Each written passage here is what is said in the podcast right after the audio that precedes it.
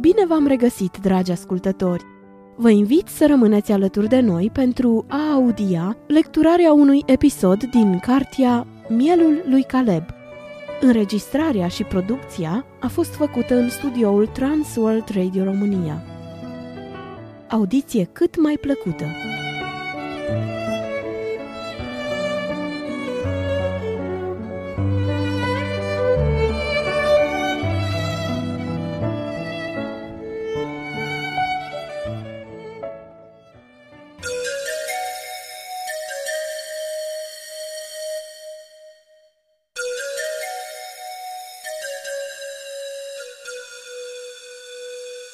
Caleb uitase atât de mult de casă.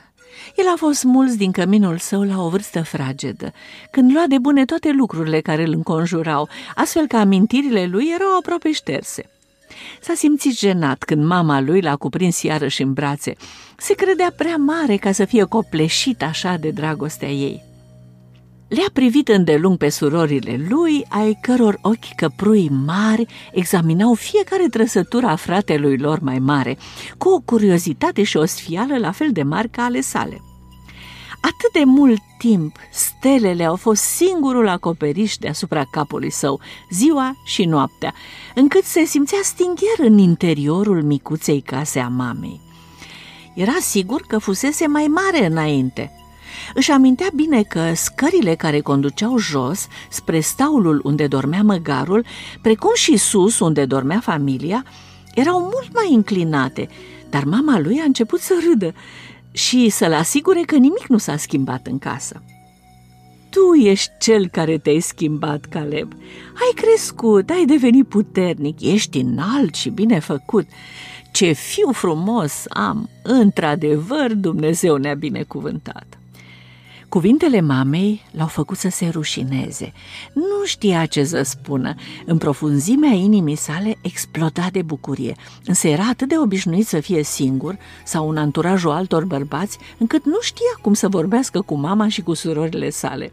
Era mai ușor să vorbească cu Isaac, cu mielul. Spre bucuria sa, tatăl său i-a permis să-l aducă pe Isaac acasă. Restul oilor stătea în timpul nopții în țarcul satului. Însă Isaac era un miel deosebit și Caleb nu putea să-l abandoneze. El știa bine că mielul se afla în siguranță în staul, însă Isaac nu dormise niciodată fără Caleb. Isaac o să doarmă cu măgarul, i-a spus Asher. Mielul Isaac a venit împreună cu ei acasă și a devenit un membru al familiei ca toți ceilalți.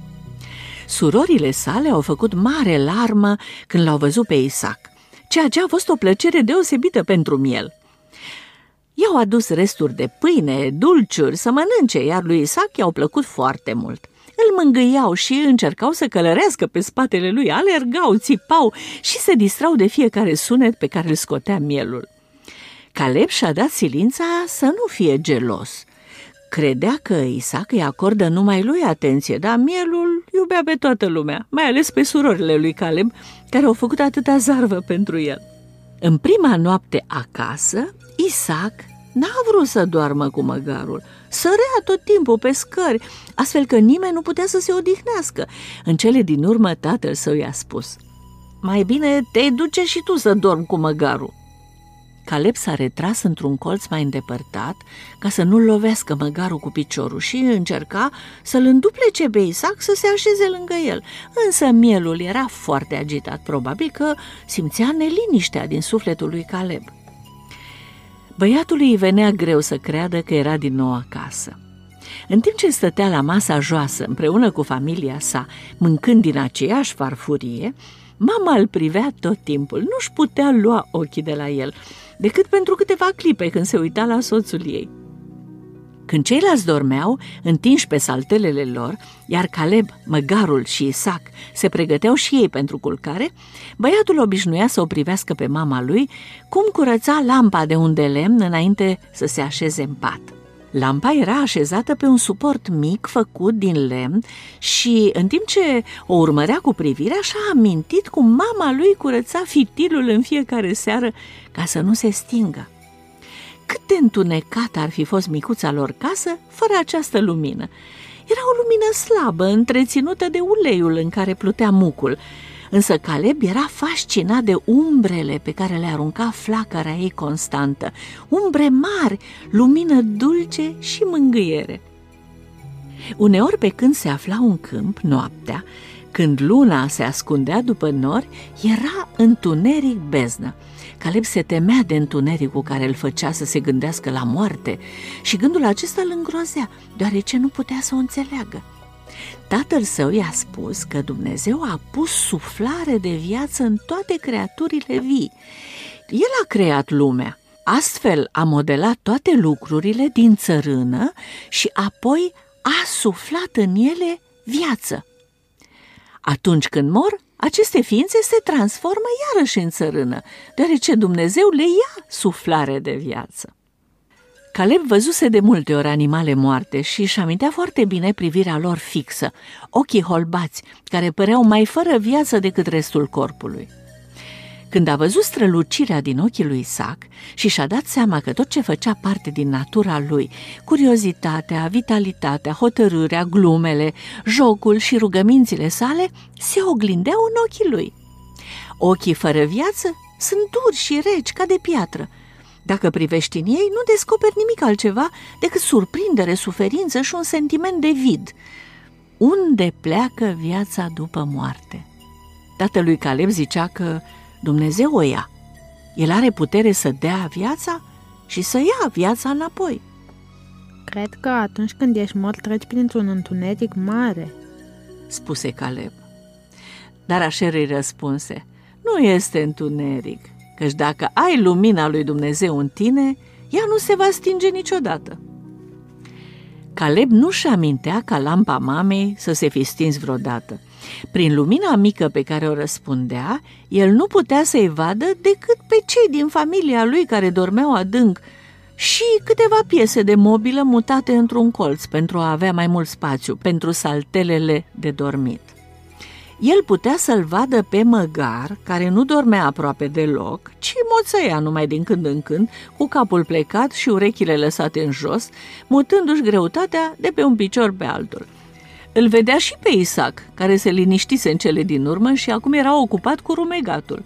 Gândul că atunci când mori nu este întuneric, l-a umplut de mângâiere. Dacă mama lui ținea mereu lampa arzând, cu cât mai mult o va ține Dumnezeu, care era mult mai puternic. Tatăl lui Caleb nu trebuia să meargă departe cu oile ca să le pască. Era o pășune bună în preajma satului și, după toate evenimentele care au avut loc, egiptenii i-au lăsat în pace. Caleb și tatăl său au auzit că au mai fost și alte plăgi de când primiseră ei ultimile vești de la păstorii din deal. După broaște au venit țânțare și au infectat fără milă pe toți oamenii și toate vitele, însă numai în mijlocul poporului egiptean. De data aceasta, vrăjitorii lui Faraon au spus, aici este degetul lui Dumnezeu, deoarece au încercat și ei să facă aceleași lucruri și n-au putut.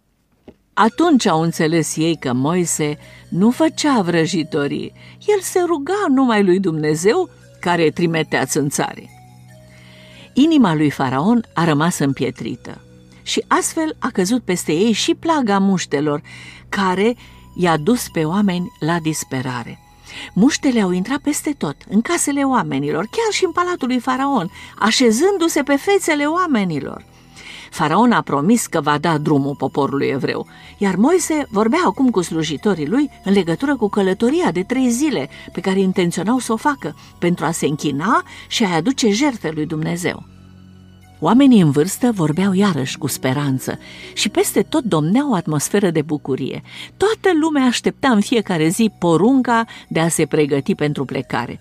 Egiptenii nu mai făceau niciun efort ca să-i asuprească. De fapt, ei fugeau din calea lor, deoarece vedeau că Dumnezeii lor n-au nicio putere asupra acestui Dumnezeu evreu, al cărui nume nu putea fi pronunțat și de care ei erau cu toți înspăimântați. Unii din ei încercau să se împrietenească cu robii, îi întrebau multe lucruri despre Dumnezeu, deoarece doreau să fie plăcuți înaintea lui. Era o perioadă derutantă, însă foarte palpitantă. care l-a afectat chiar și pe tatălui Caleb, care de obicei era calm și potolit. Acesta petrecea ore în șir stând de vorbă cu alți oameni. Ei se rugau, cântau cântări de laudă lui Dumnezeu și așteptau vești de la Moise.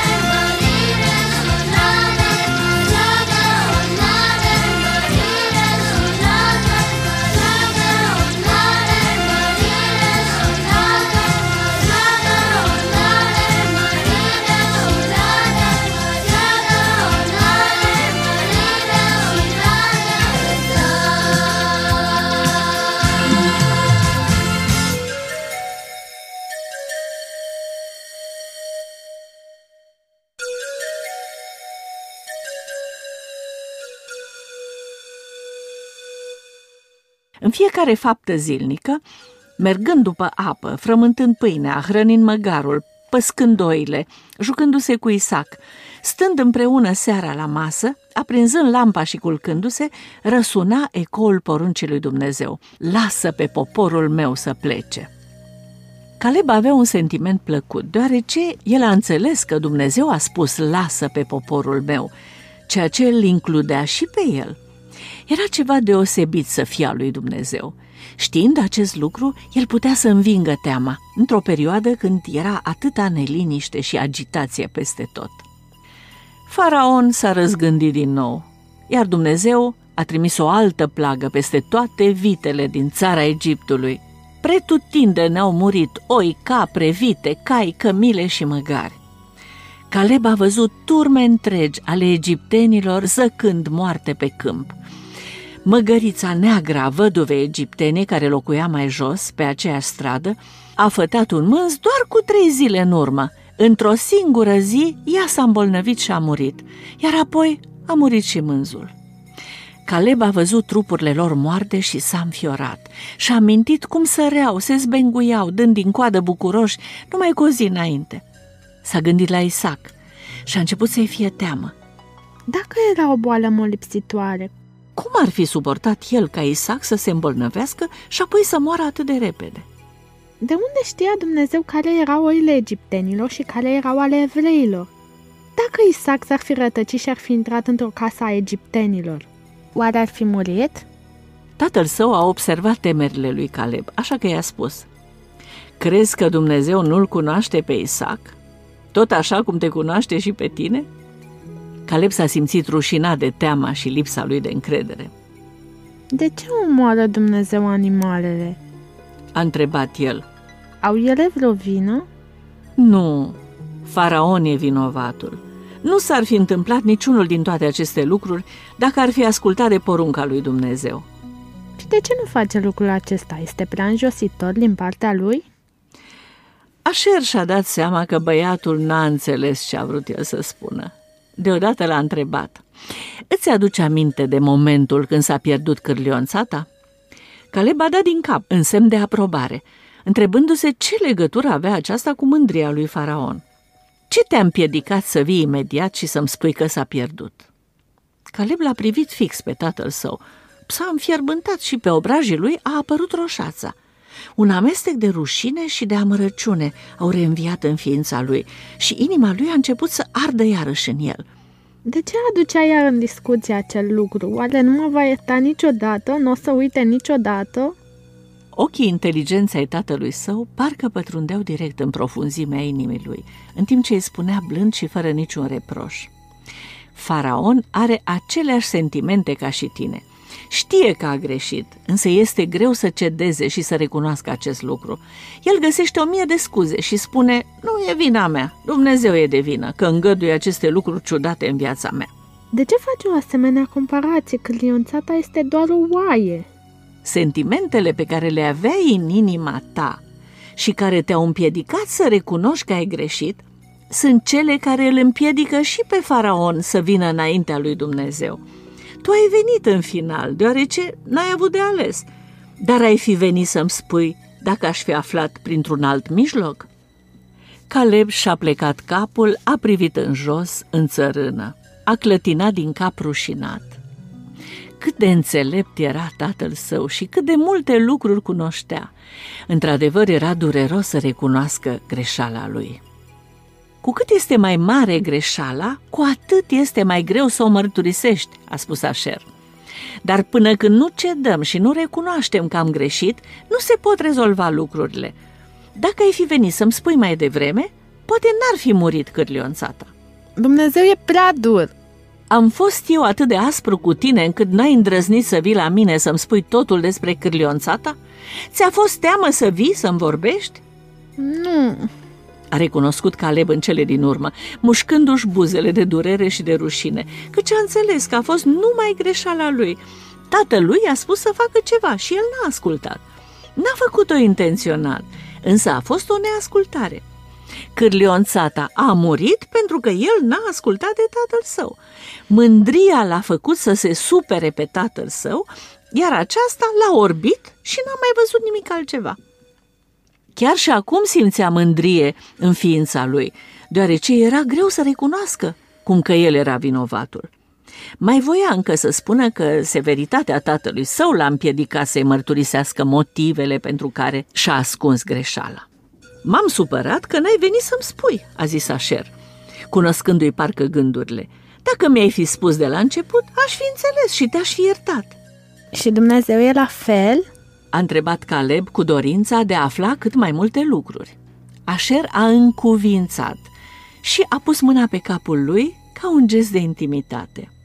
Te-am iertat imediat după ce mi-ai spus, chiar dacă m-am supărat. Însă tu trebuia să înveți o lecție, fiule. Eu am stat treaz toată noaptea și m-am rugat pentru tine. Chiar așa? S-a mirat Caleb și deodată zâmbetul a apărut pe fața lui crispată. Nu ți-am arătat eu că te-am iertat prin faptul că ți-am dat voie să-l ții pe Isaac? Crezi că ți l-aș fi dat dacă n-aș fi avut încredere în tine? Așa procedează și Dumnezeu cu noi? A întrebat Caleb cu inima plină de dragoste pentru tatăl său, căci înțelesese acum totul. Dumnezeu este mult mai mare decât noi, de aceea dragostea lui o întrece cu mult pe a noastră. Oare îl iubește și pe faraon? Da, iar dovedi iubire dacă faraon ar căuta să se apropie de Dumnezeu.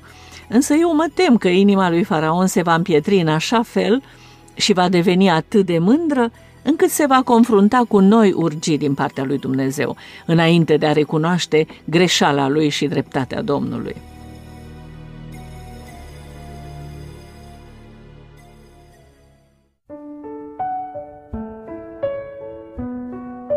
La Radio Vestia Bună ați ascultat lecturarea unui episod din Cartea Mielul lui Caleb. Înregistrarea și producția a fost făcută de studioul Transworld Radio România. Rămâneți cu bine până la o nouă întâlnire în lumea captivantă a cărților.